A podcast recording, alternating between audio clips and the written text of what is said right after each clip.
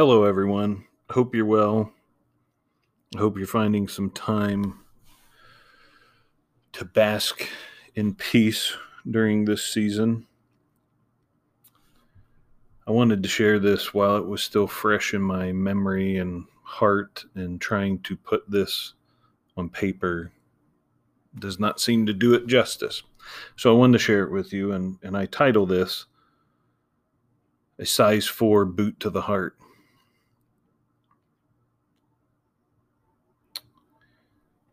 The town that I work for, there's a children's home that provides shelter, healing, and safety to some children that have been through it, that have experienced some true hardship that none of us would dare um, want to go through. So these folks work to provide a safe environment to heal these children and walk with them and get them prepared for adoption, um, even through fostering and then to adoption. So these kids can range from age six up to 16, I think, that, that live at the home. Um, so this place has been on my heart for a while, reached out to the folks, and through collaborative efforts of private donors through work and some of my social circles, we were able to provide assistance to 10 kids, uh, five boys and five girls, at Christmas time to provide them with some Christmas joy, as I like to call it. Each kid had a list of wants. The wants could range from a skateboard to a flaming hot Cheetos hoodie um, toys, stuffed animals, and then there were also needs that the counselors at the home would put down, like they needed winter boots and they needed a coat or some socks and underwear. So as I received these lists and, and started working through them and, and kind of, um, well, looking through the list and what these kids asked for initially, it really pulled at my heart some of the things that these sweet kids were asking for.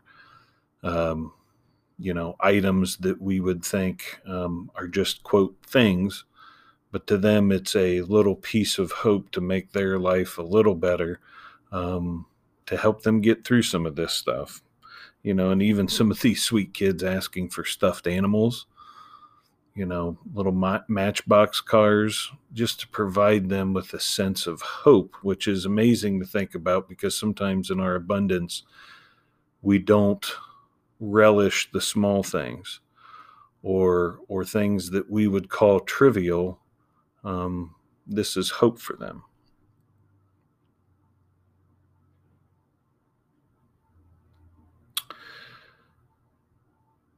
I'll also say I've been very impressed with the generosity of folks in my life that while I won't minimize the impacts impact that COVID has had on people financially, I don't want to minimize that, but even the folks that I associate with,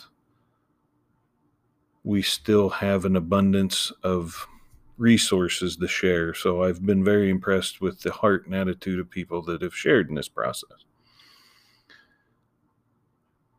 Last weekend, my wife and I went to wrap up a few of the lingering items on the list. Um, I was very pleased we were able to get everything that these kids needed and asked for. Um, there was also res- residual cash that we were able to provide the home they would use for assistance and other means. Went shopping, um, you know, just in the busyness of the season that we all get into, and was on mission to find a girl's size four snow boot.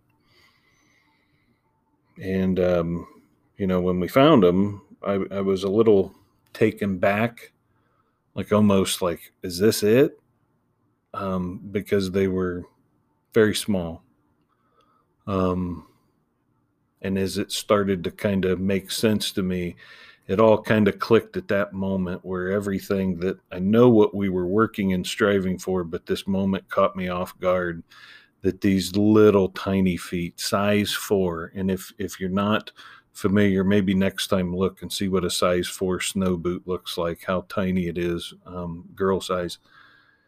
And I just, I had a moment. My heart felt like it burst and everything kind of flooded in um, as I reconciled that this little child, six years old, seven, these little tiny feet, what they had been through and what they had seen in such a short time. And I say that the kids at this home, they, they don't get there by accident. Um, these kids have been more than likely traumatized, abused, left to their own. No biological family wants them or is in a position, maybe mentally on their own, to take care of them. So it's almost like a last resort, last hope type of thing. But I kept thinking those little size four shoes. And then it was like one of those movie flashbacks as I'm thinking about some little nameless girl. Well, she's not nameless, but someone that I didn't know. Immediately flash back to my kids at that age, at that tender age when we would bundle them up you know, with all these snow suits and scarves and hats and coats, and they were so puffy their arms couldn't, you know, rest at their side, let alone pair, put on a pair of boots. So we had to help. And I just had that moment of remembering doing that with my kids, helping their little feet into those tiny snow boots. And they'd look up at you, or I'd look down at them, however we were sitting. And just even what a sweet moment that was to reflect upon in my life enjoying that time with children and taking them outside and just kind of basking in winter's beauty. And then, in a small way, a caretaker at that home will lovingly put that shoe on on that little kid. It's it's a material item, but it's also something that provides a, a bit of normality to their chaotic life. They go through um, their education process at this at this home. There's also counselors there. I mean, everything that they need is there at this facility. So I, I again couldn't get over just the little feet. These little items that we were able to share is a way that we were able to lavishly love on these kids and offered some hope through material items that hopefully takes their mind off of some of their pain. And at the very minimum, these items are a tangible way to offer these gifts in a way to say, hey, there is someone that cares about you.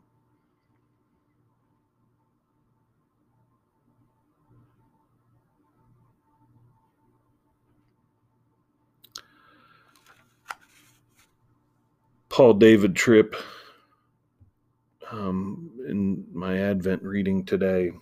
I took away this quote to share as it relates to this.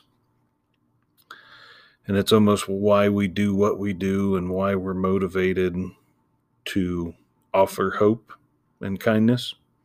And the quote is It's not enough to say that Jesus came to give grace to us. No, Jesus is God's redeeming grace given to those who without him would have no hope in life or in death. That hope, that redeeming grace, that's why we get up in the morning. That's why we put others above ourselves. That's why our heart is open to a size four little boot that rocks our world. I was so glad that we could participate in this, and I was so thankful of the generosity. Um, I know where the motivation came from, but then to sit and review it is a whole nother thing. How 10 lives, not by me, by the generosity of others to really instill in them that they matter, that they count that someone is thinking of them. That in the midst of all the chaos, there is hope. And I'm so thankful for places like that. I'm so thankful that individuals and churches and corporations support things like this for those that are on the fringe of society. To work at a place like that, those full time employees at that, that home, they're not doing this to get rich. They're not doing it to build credentials to, you know, move on to bigger and better things. They are motivated by love. They are motivated to lavishly love those children and stand in place and be a quasi mother or father to those precious souls. And again, as we reflect on this time of year where we're at as a world, as a nation, as a state, as a country, as a town, think when we when we break bread with our family during this season. We contemplate that radical grace and we contemplate how we can show that radical grace to other people around us. That is where life springs forth abundantly. Where there is no more self, where there is no more me. It's they, it's them, it's us. And I think the more that we focus on others and we focus on the trivial things that we consider to be a bad day,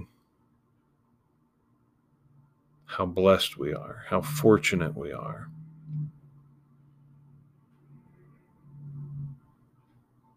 There is no accident.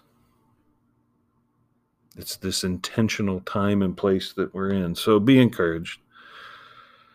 Find ways to have your heart broken and opened up and see those those recesses within your own soul and heart and think about those times where you were a little child where you were a kid with the anticipation of what might be under the tree and many of us were fortunate to live in homes and be raised in environments and circles where there was no doubt that there was something nice under the tree for us. We didn't have to worry about where the next meal came from or whose house we're going to stay at next or who's going to take care of us. And as we reflect on the goodness that's been given to us, how can we share that again with another? So if I don't speak to you before Christmas, I want to leave with these these parting words. It's from a Christmas carol, Charles Dickens. For it is good to be children sometimes, and never better than at Christmas when its mighty founder was a child himself. May you be blessed in this season. May your heart be opened to love. May your heart be open to be broken to those things that grieve others and how we can be a blessing to others. I hope you're well and take care.